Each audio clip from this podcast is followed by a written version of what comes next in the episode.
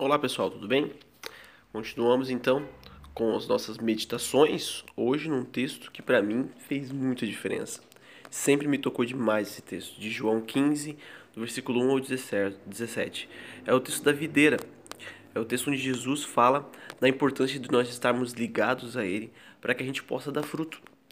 É, é um texto, de novo, que para mim sempre tirou muitas amarras, muitas confusões de que eu poderia fazer coisas boas pela minha própria vontade, ou enfim, como se as coisas boas pudessem vir simplesmente de mim, assim, né? E no final das contas, não. Principalmente o versículo 5, é, eu acho que é algo que é um, um causa um impacto em nós, né? Eu sou a videira verdadeira, vocês são os ramos. Se alguém permanece em mim e eu nele, esse dará muito fruto, pois sem mim vocês não podem fazer coisa alguma. É, é impactante. De novo, a palavra de Deus sempre nos coloca é, de joelhos, né? A gente tem que admitir essa realidade de que nós somos limitados, de nós necessitamos desse, dessa videira, estar ligados. Essa própria imagem dessa videira, da, da uva, né? Da uva está ligada a esse a esse a esse a essa parte que nos sustenta, que nos traz nutriente, que nos traz energia para que a gente possa fazer alguma coisa. Isso é, de novo, para as pessoas que ouviam, obviamente, fez um sentido ainda mais profundo, mas até para nós, quando a gente contextualiza, isso aí fica claro. Uma imagem que a gente pode usar é como uma lâmpada da nossa casa mesmo. Se ela não estiver ligada a um bocal que transmita energia elétrica, ela não pode fazer nada. É dessa forma. Automaticamente, se você retirar, ela se apaga. Ela deixa de cumprir a sua função. Ela deixa de ser um verbo que é iluminar.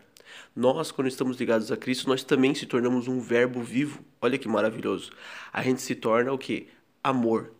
Tanto que nos versículos seguintes, principalmente o versículo 12, ele diz um dos que, que, é, que é as mais que eu considero pelo menos mais é, resumidos assim dos ensinamentos de Jesus. O meu mandamento é este, versículo 12: Amem-se uns aos outros como eu os amei. Ninguém tem maior amor do que aquele que dá a sua vida pelos seus amigos. É incrível isso, né? De novo, Jesus colocando pra gente o que a gente vai gerar de fruto se estivermos ligados nele. Esse é o fruto que nós conseguimos produzir, ou melhor, que Deus produz através de nós quando estamos ligados nele. E isso, permanecer em Cristo, é a coisa mais importante. E perceba, há sim ali uma escolha humana, uma escolha de continuar. É óbvio que tudo já está pronto, tudo já está feito. A única coisa que a gente tem de fazer é aceitar e continuar. Eu acho maravilhoso isso. Maravilhoso porque mostra o quanto que a gente pode como ele diz, ter alegria completa quando estamos ligados em Cristo. Estar em Jesus Cristo é ter maior capacidade de amar as pessoas à nossa volta. E isso preenche o nosso coração de alegria. Não, não foi poucas as vezes onde eu pude observar gestos ou atitudes que eu pude fazer para alguma pessoa que eu nunca imaginei que eu conseguiria fazer. Seja ensinar um instrumento, às vezes ouvir alguém e a pessoa chorar, né? Coisas desse tipo assim de ministério falando, mas até às vezes de vida pessoal, e o quanto que isso impactou aquela pessoa. O quanto isso fez diferença na vida dela de maneira profunda.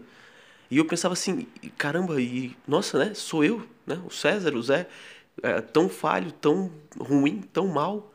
Olha o que pôde ser feito através de mim. Olha que fruto surgiu dessa minha ligação com Cristo. É exatamente isso que preenche nosso coração de alegria.